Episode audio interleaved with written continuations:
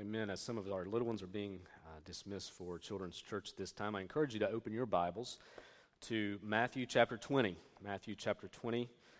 We're going to look at this uh, chapter today uh, as we continue in our exposition of Matthew. Matthew chapter 20. I'll be looking at um,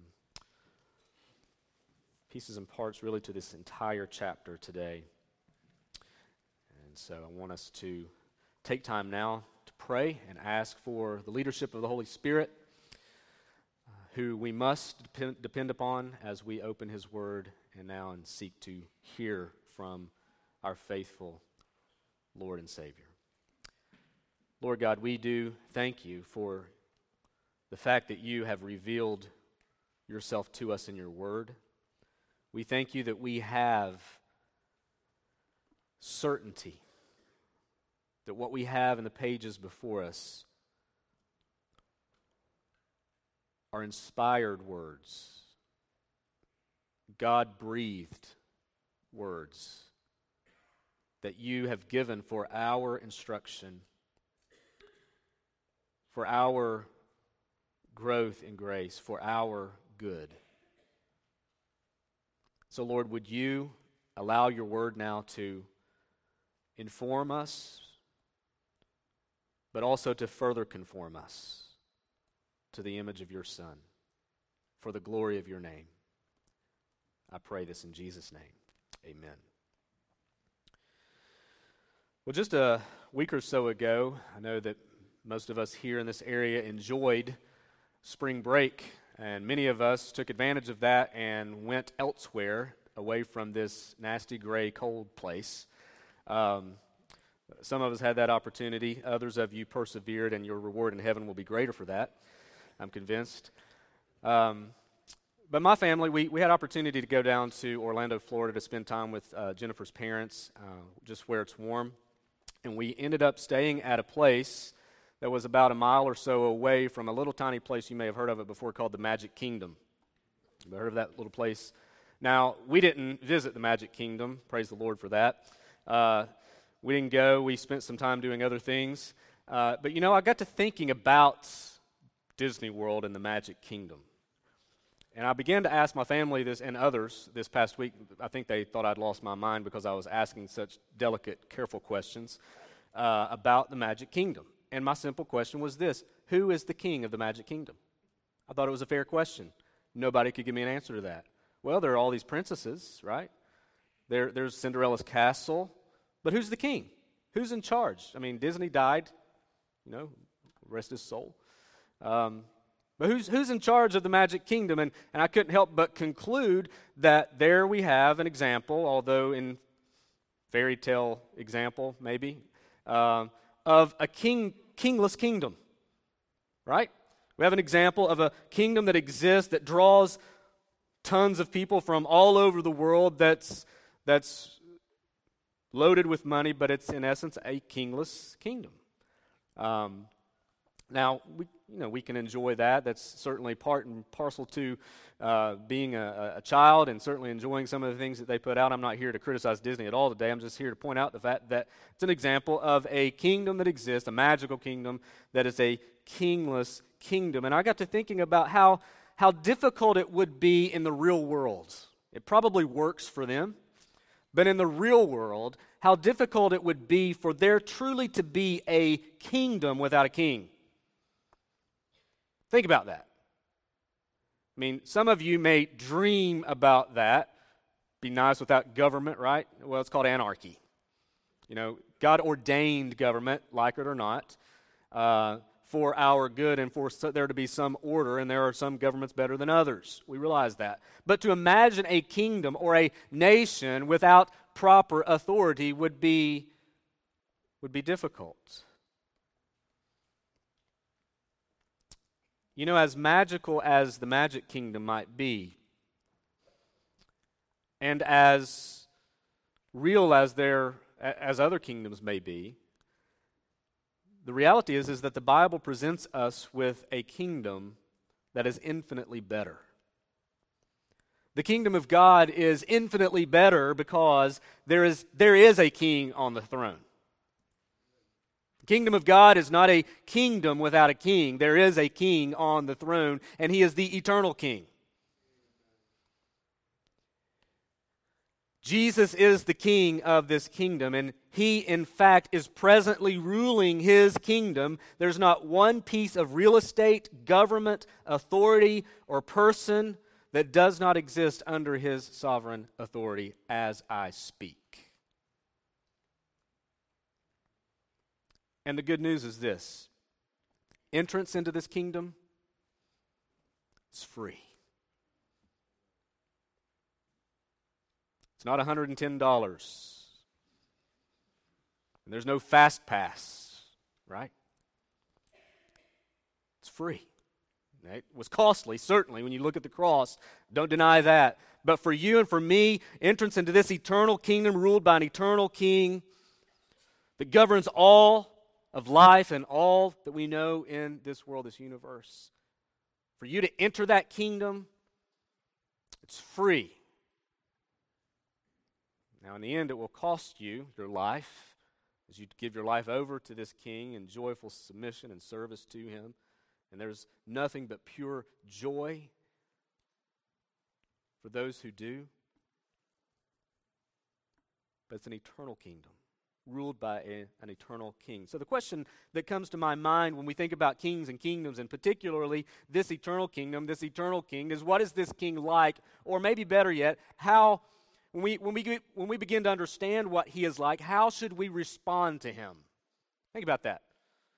We, when we begin to reflect upon the King of Kings and Lord of Lords, the Lord Jesus, who's sovereign over his kingdom, who rules eternally, how should you and I, how should you respond to him in light of his rule? Well, when we look at chapter 20 of Matthew, I think that we, we are given some help in understanding, because I think, in understanding our response. And so, Matthew chapter 20, and a lot of Matthew, because a lot of Matthew talks about the kingdom of God, but Matthew chapter 20 sort of sets up and informs how we ought to respond to the kingdom of God and the rule of Christ, our King.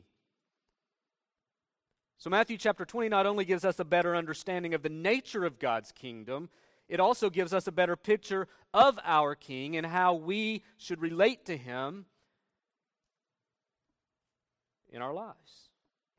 Let's look at Matthew chapter 20. I want us to begin with verses 1 and following, what we call the laborers in the vineyard.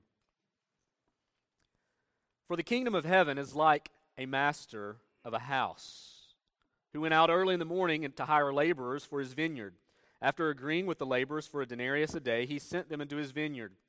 And going out about the third hour, he saw others standing idle in the marketplace, and said to them, You go into the vineyard too, and whatever is right, I will give you. So they went. Going out again about the sixth hour and the ninth hour, he did the same. And about the eleventh hour, he went out and found others standing. And he said to them, Why do you stand here idle all day? They said to him, Because no one has hired us. He said to them, You go into the vineyard too. And when evening came, the owner of the vineyard called to his foreman, Call the laborers and pay them their wages, beginning with the last up to the first. And when those hired about the eleventh hour came, each of them received a denarius. Now, when those hired first came, when those hired first came, excuse me, now when those hired first came, they thought they would receive more but each of them also received a denarius. And on receiving it, they grumbled at the master of the house, saying, These last worked only one hour, and you have made them equal to us, who have borne the burden of the day and the scorching heat. But he replied to one of them, Friend, I am doing you no wrong. Did you not agree with me for a denarius? Take what belongs to you and go. I choose to give to this last worker as I give to you. Am I not allowed to do what I choose with what belongs to me? Or do you begrudge my generosity? So the last will be first, and the first last. You know, the parable of the vineyard, found here only in Matthew's gospel, is really an illustration of what we saw there at the end of chapter 19, verse 30, where Jesus says, and he reaffirms here in the last verse that I just read, that many who are first will be last, and the last first. You know, this parable is really quite fascinating, but it's fairly straightforward. I don't think I have to spend a lot of time today explaining the meaning of this parable. You read it, you understand what is being said, it makes sense. So we have this master goes out one morning, he hires laborers for his vineyard. The first round of laborers are hired first thing in the morning. They agree to work for what? A denarius a day, right? There's the contract, and they go to work. But then we see later on in the text the master returns to the marketplace at 9, at 12, and again at 5 p.m. And each time hires workers for his vineyard. At the end of the day, the master pays all of them equally. He brings the last group in first. That's significant. This last group was hired for an hour. And when pay time came, which was common in those days, they were paid at the end of every day.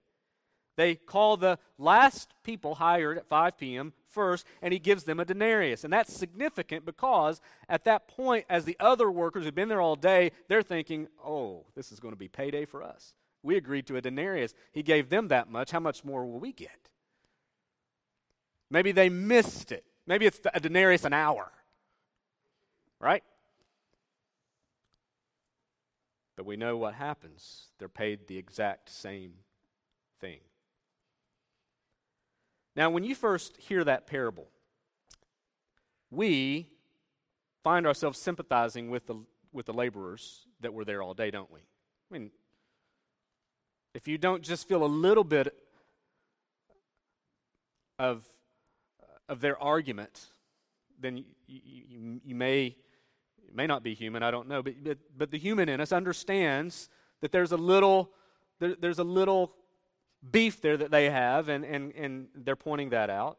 Now, there's some issues with that. But you know, we could, we could really get bogged down here and talk about the responses of the laborers when I think that if we did that, while that's important and they play a certain role in this parable, that the parable is not ultimately about them. This parable is not ultimately about who came when and got what, but about the one who owned the vineyard and ultimately about his generosity and his provision.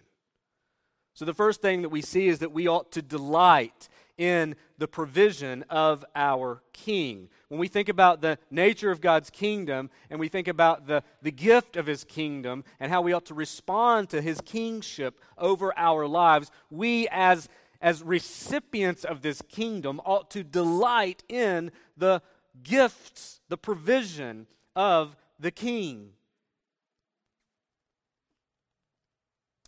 I want us to consider several truths that are illustrated here in this parable about the provision of the master, of the king. If we're to delight in his provision, why ought we to delight in this provision? Why is it such a delightful thing that he provides in the way that he does? What is it about him that, that should bring us to worship of Him and delight in Him? Well, the first thing that I would point out that is apparent in this parable is that, first of all, our King, He is a sovereign provider. He's a sovereign provider. One of the reasons that this parable pushes us a bit is because on the surface, it just doesn't seem fair to us or to the certain laborers that were there all day that the workers who were hired at the 11th hour received the same pay as did those who worked all day. Doesn't seem fair. And so we bring our sense of fairness to bear upon this story, just like the laborers who were there all day did. And instead of stepping back and realizing that the master had the right to do as he determined with that which belonged to him, we begin to see the argument of these early laborers. Friends, this master didn't have to hire the laborers, did he? But he chose to. And the simple illustration that I think that this parable highlights here is that, that our provision of redemption, of salvation, is not based upon our merits. It's not based upon merit. It's not based upon how much we've done to earn God's generosity. But our salvation and the blessings in which we enjoy from God are based upon His sovereign grace alone.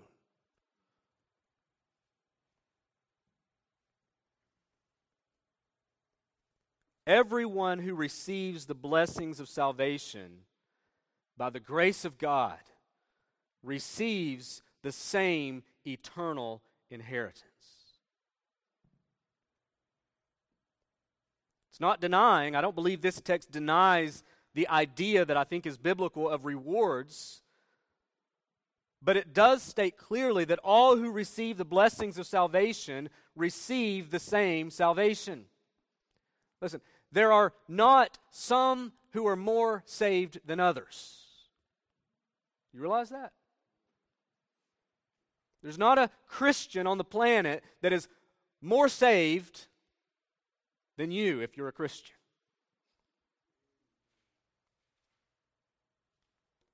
The thief on the cross, who exemplified faith in his last breath, received the same blessed inheritance as did the apostles who persevered for years, most of which were killed.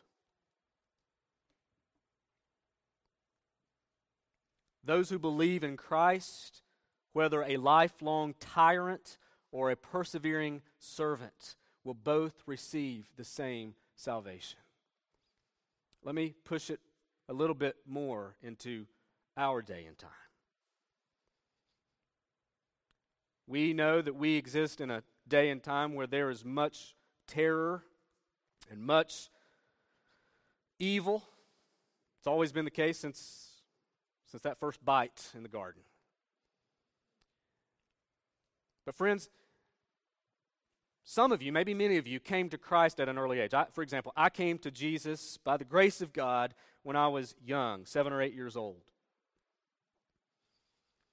But what this parable is teaching is that, that even if an extremist Islamic terrorist who slaughtered people ultimately believes in the gospel, that same extremist Islamic terrorist will receive the same inheritance as I. And if that startles you and if that bothers you a bit, then you may not have quite the vision of the kingdom that you should. The kingdom of God is not about what you've done to get in it.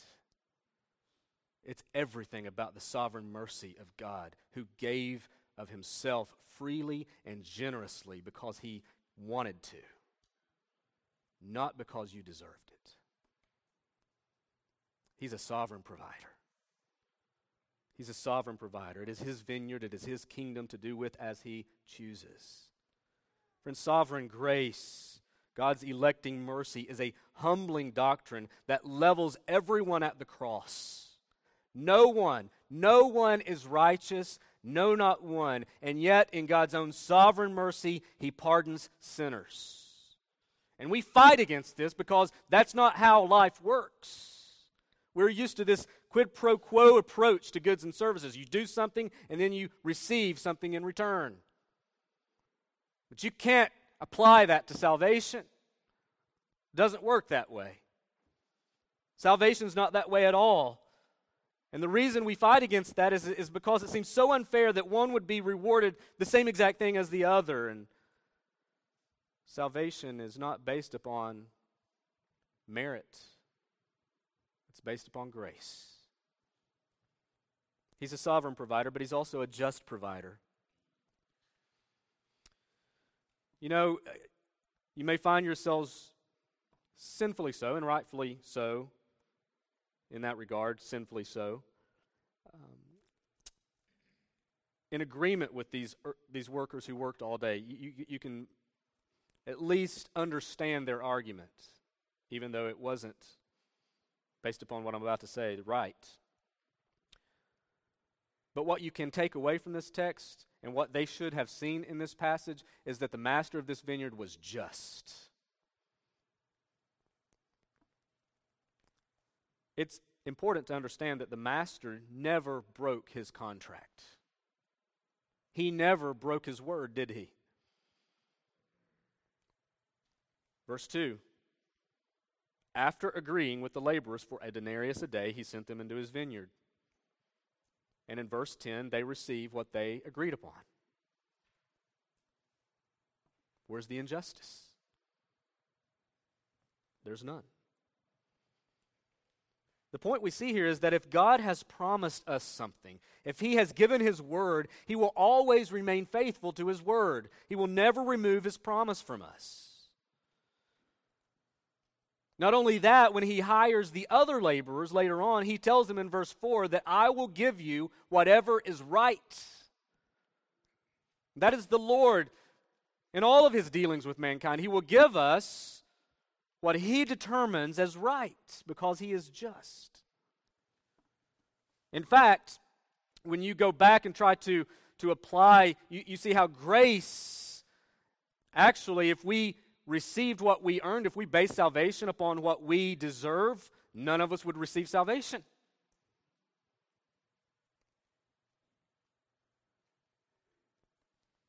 Grace is actually giving us what we don't deserve. And yet, God's mercy at the same time, in His mercy, His justice is being satisfied because our sin is still being punished in Christ. He's a just provider. Can you imagine the labor unions if this happened in our day and time?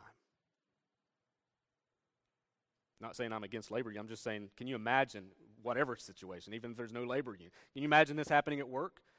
Well, what about you? Well, I don't know what you do. My guess is you're an engineer. That's pretty safe, right? Or a teacher.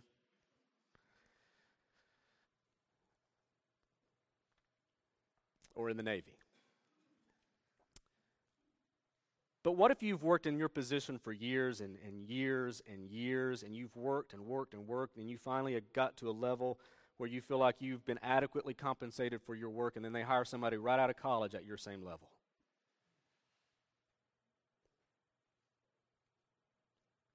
Injustice.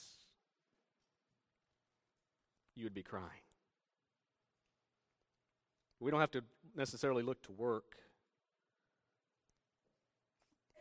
Again, when we seek to apply our own sense of fairness and justice, we often arrive at wrong conclusions, especially in light of God, our provider.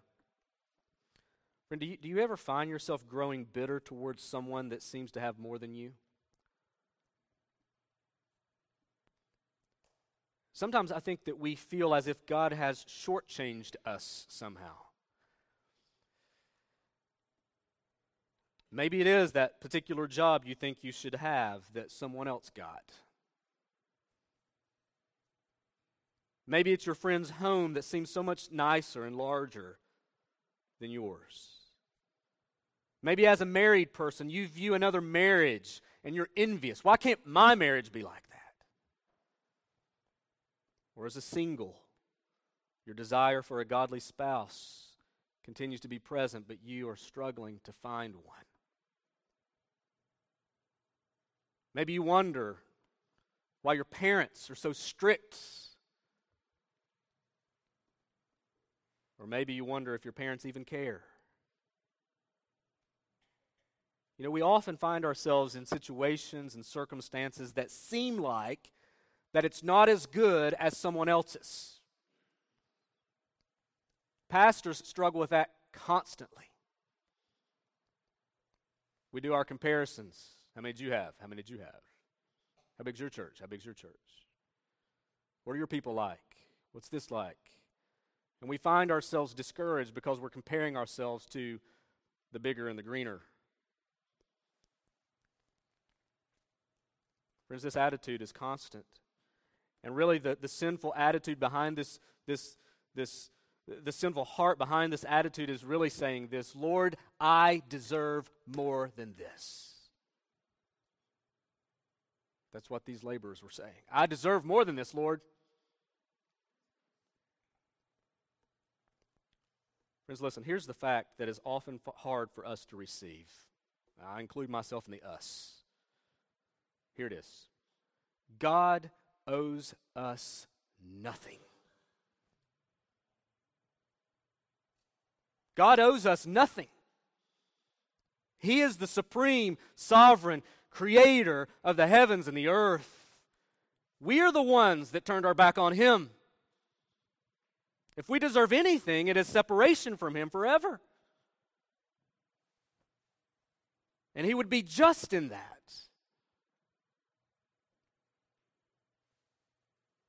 And yet, in His mercy, He extends salvation. He's a just provider. When He has given us something, and so when we receive His inheritance and the inheritance that we get by the grace of God through Christ, He's not going to take it away. When we stand before Him on Judgment Day, He's not going to say, you know what, never mind on that. Go with the goats. He's just. But perhaps the one that overrides all of the that at least informs all of this is his generosity. He's a generous provider. You know, in God's relationship to his people, he will always do and give us what is right. But there are times that he goes beyond that and is abundant in his generosity. You know, the only thing that the master could be accused of in this parable is being overly generous. He cannot be accused of being unjust. He gave what he said he would give.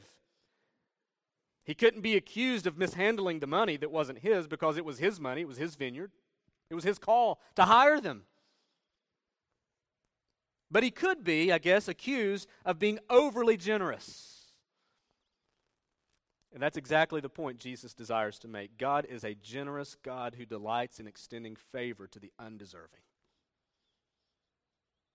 I think the highlight on him giving the same to those who deserved, if we used human standards, less, ex- it magnifies the generosity of God.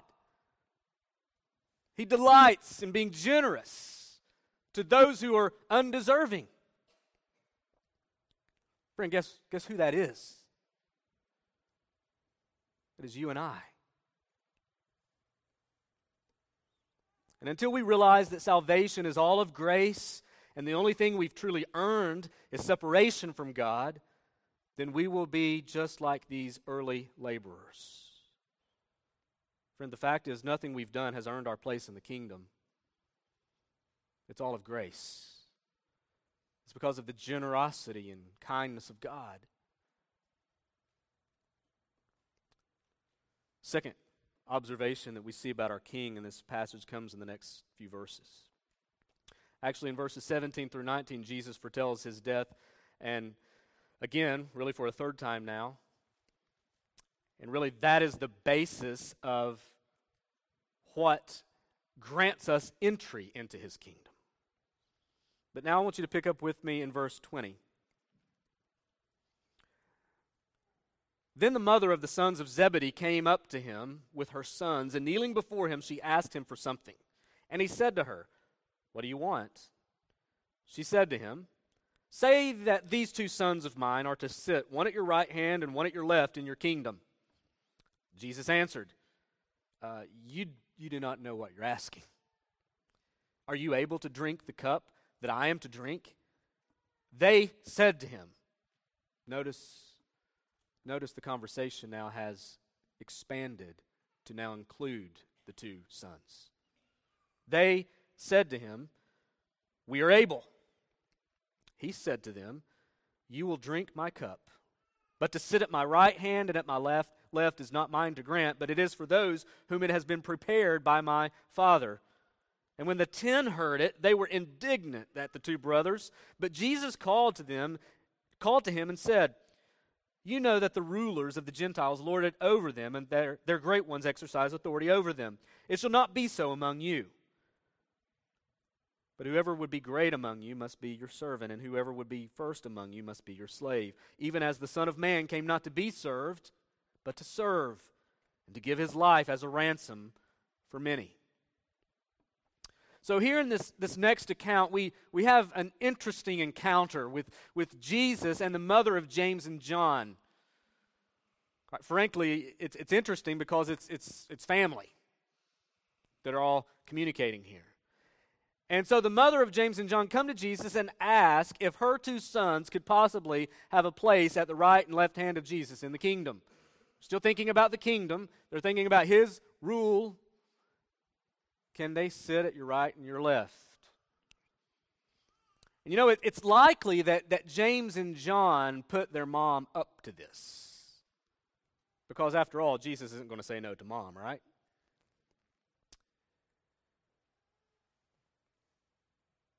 But Jesus wastes no time in responding. But he does so in a way that further clarifies the nature of the kingdom. They still had a wrong understanding of what the kingdom of God was about. You don't know what you're asking, Jesus replies. And then he asks them directly. He, he's no longer talking to the mother, he's talking to the two sons. Are you able to drink the cup I'm about to drink? And they're probably thinking the gold cup that sits in the throne room, right? The nice, fancy stuff that kings drink from.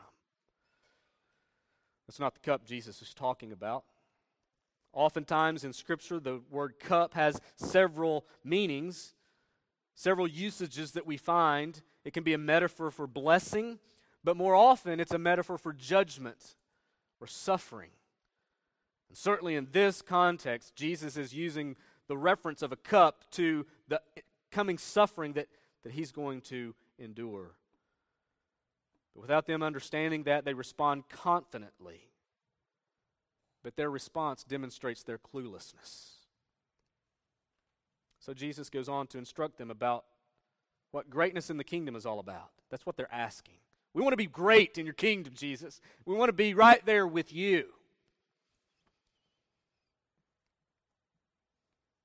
Friend, the kingdom of God is not about your greatness, it's not about my greatness, it's all about the greatness of the king. There's no shared glory. A couple of things that we should see that I think this text is, is, is not just implying, but, but stating. When it comes to committing ourselves to the kingdom of God by the grace of God, we, as recipients of this kingdom, as those who have inherited this kingdom and brought, been brought into this family, we are to abandon all forms and all manifestations of pride. The kingdom of God is not about you. It's about the king. As God, Jesus had every right to be served, and to be worshiped, and to be treasured. But in his incarnation, the Son of God, in his incarnation, in coming to earth, he did not come to be served, but rather he came to be the servant. and give his life as a ransom for sinners. Friends, if there was anyone who had a special claim to greatness, it was Jesus. But the kingdom way of pursuing greatness is not through exaltation, though he is exalted. And he will be worshiped, and he is worshiped, and he will be forever and ever. But he is modeling for us in his incarnation what true greatness is about, and it is about serving. It's about abandoning our pride and about serving those around us. Charles Spurgeon put it this way about pride. He said, Pride has 10,000 shapes. It is not always that stiff and starched gentleman that you picture it. It is a vile, creeping, uh, insulating thing that will twist itself like a serpent into our hearts. We have to abandon that by the grace of God. The kingdom of God is not about our greatness, it's not about who we are, it's not about pursuing status.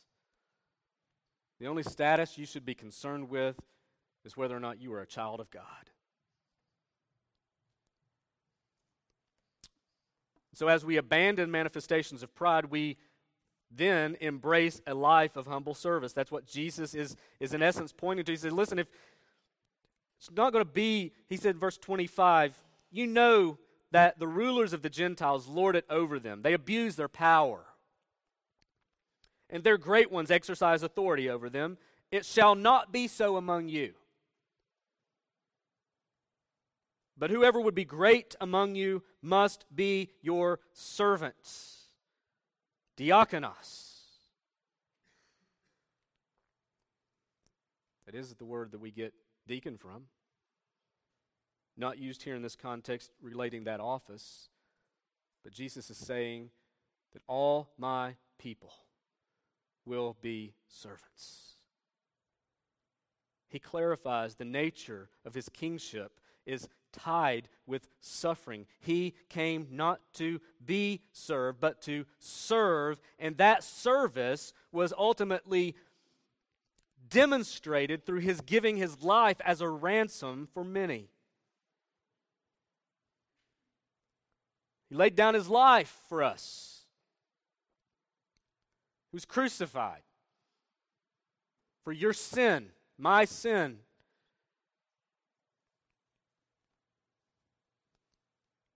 It's true greatness, true greatness is, is defined in humility and in service. If we are truly going to reflect the character of our King, then we must be radically committed to humble servanthood. All of us. J.C. Ryle put it this way true greatness consists not in receiving, but in giving not in selfish absorption of good things, but in parting good to others, not in being served, but in serving, not in sitting still and being ministered to, but in going about and ministering to others. Friends, this goes against everything that we're taught in this world. We are taught that ease and luxury and status are things we must pursue at no cost at all cost. Rank, wealth, status are all positive things that we're called upon to give ourselves to. In and of themselves, they aren't bad. There's a lot of godly people who are wealthy and have a lot of influence and status. Those things in and of themselves aren't sinful. Don't hear me saying that. But what the world says is we should pursue that. Humility is, is not so virtuous anymore. But as Christians, our humility and service must be our chief pursuit. Friends, if you are a Christian, listen. If you are a Christian, you are a servant. You're a servant. And if you're a Christian and you've been called to be part of this congregation, you are called to serve in this congregation. Called to serve outside of this congregation, but as part of this congregation, you're called to serve within this body of Christ. God, by His Holy Spirit, has gifted you. And the Bible teaches that as those who are being conformed into the image of Christ, if we're being made more and more like Christ, then we're going to be more and more servants and if we're going to be like Jesus, then we need to be serving each other. We're not just those who come to receive. Friends, for those of you who are Downton Abbey fans, there are just simply too many who want to be Lord Grantham when we need more Mr. Carsons.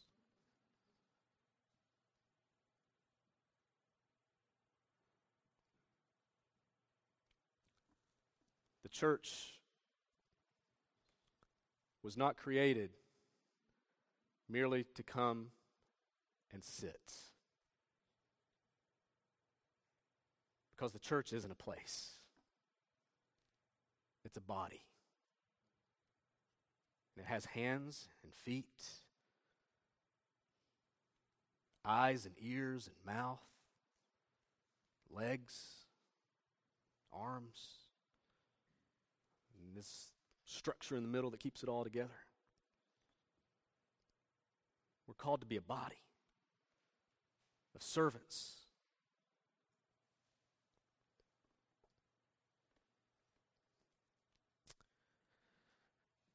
Number three, as we wrap up this passage, we see that not only do we see the character of our King, which is exemplified in service and how we're to model that, we also see how we're to marvel at the compassion of our King. Look at verse 29. And as they went out of Jericho, a great crowd followed him. And behold, there were two blind men sitting by the roadside. And when they heard that Jesus was passing by, they cried out, Lord, have mercy on us, son of David. Crowd rebuked them, telling them to be silent, but they cried out all the more, Lord, have mercy on us, son of David. And stopping, Jesus called them and said, What do you want me to do for you? They said to him, Lord, let our eyes be opened. And Jesus, in pity, touched their eyes, and immediately they recovered their sight and followed him. His final account here in Matthew chapter 20 is the account of Jesus' encounter with two blind men. Mark names, Mark only refers to one of them, blind Bartimaeus, if you remember that account, but there's actually two in this story. These blind men were most likely beggars they were helpless, they were desperate, and they were here crying out for mercy to the king. And there are just three quick observations we find here. Number one, what we see is that Jesus hears the cry of the broken. He hears the cry of the broken. These men were crying out for help. It was a cry of desperation. They were persistent even when the crowd sought to silence them. Jesus is not like the crowd. He doesn't hear the cry of the broken as noise that needs to be silenced. He hears the cry of the broken as opportunity to serve. Number two, Jesus delights in responding to the cry of the broken. He hears the cry of the broken, and he delights in responding to the cry of the broken. He, the, the king doesn't simply sit in a plush palace and bark out orders and commands. He models service and humility by ministering to broken people. He serves the broken. He's not afraid to get his hands dirty He's present to serve the down and out, the lowly, the broken, the downtrodden. Lepers, those with all kinds of diseases, the lame, the blind, men, women, adults, children, Jew or Gentile, Jesus invested his life to all. Note the difference here in contrast to the request of James and John through their mom. There's no request here to sit at Jesus' right or left hand. There's simply the desire to see. They just wanted their sight. And Jesus grants it, which leads me to the third truth is that he can totally transform the broken in pity, he touches their eyes, and immediately they recover their sight. And what did they do? They just jump up and down and say, We see now. Thanks, Jesus. We're out of here. They recovered their sight and they followed him. The truth is that when you read this story about the, the blind men, what, it, was, it was a real event. Jesus really, physically, reached out to these broken, blind beggars. And he transformed them in spite of how the crowd responded.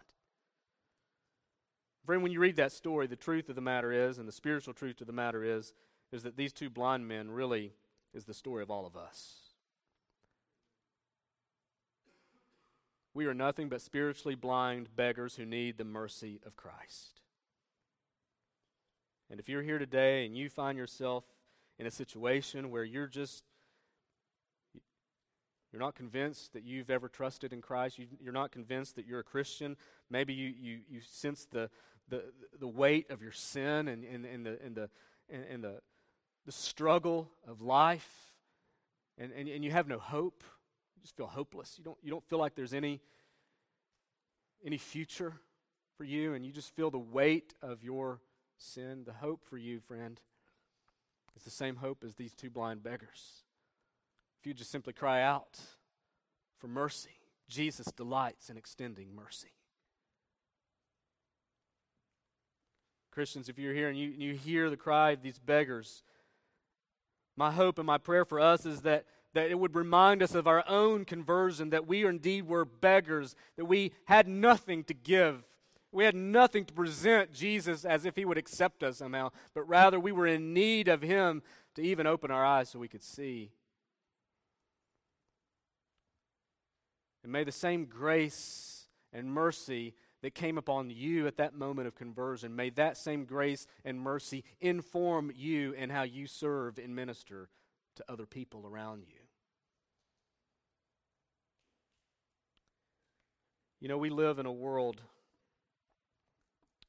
enamored with fairy tale princes, princesses, and magic kingdoms. And while those have their place in entertainment value, the reality is, is that we live in a world that's content with kingless kingdoms. Actually, the reality is, is that we want to be the king of our own kingdom. But the Bible is a means of grace which God has given us so that we could be reminded that there's only one true king.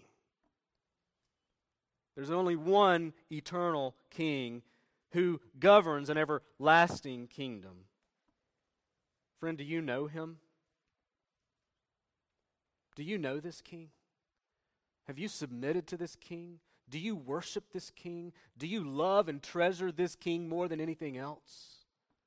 Do you delight in his provision? The fact that he didn't have to be generous, he was just leaving you in your sin. But he was generous to you by extending mercy to you. Do you delight in that? Does that motivate everything that you do? Do you live life in light of the grace that, that God has granted to you in His sovereign mercy? Or do you say, No, I deserve that? I deserve that. In fact, I deserve more. And do you live a life that's consistently imitating the character of your king through service? Or are you simply content in being served? What about the compassion of the king? Does that same compassion inform your heart and your behavior as you see others? We have a great king. And this kingdom that we're part of is eternal. Let's live in the present as those who reflect the image and character of this king to his glory and to his honor. Let's pray. Father, thank you for reminding us this morning of the truth of who you are. We thank you for your word. We thank you for your generosity. We thank you for your grace.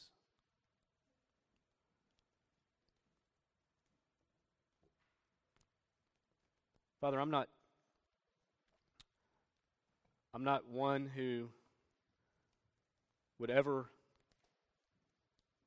dare to think that I could read a heart or someone's mind. And so, Lord, I gladly trust in you, full well knowing that you know everyone in this room. You know every heart. You know the hearts that have been captivated by your grace. You know those hearts in this room who have called out for mercy. You know those in this room who continue to grow in the knowledge and grace of our Lord. And you know how far we have to go. But Lord, you also know the rebel's heart. You know the hearts in this room who are more concerned with leaving right now than they are truly submitting to the King. They're more concerned with getting to the next place, the next appointment, the next to do list item than they are serving the Lord. You know the hearts that are still gripped with selfishness and pride, who would rather rule their own life than submit to one who could perfectly rule them. Father, would you have mercy upon us here today? Would you call us to repentance? Would you call us to faith? Would you call us to embrace a life of joyful obedience to the true eternal King? Father, you know our hearts and you know our struggles and you know our sins. Would you meet us where we are today and lead us to where we need to be? Would you be generous to us, Lord? Would you be generous to the undeserving today? And by your grace, do that which we don't deserve, but that which would bring you certain glory. We pray this in Christ's name. Amen.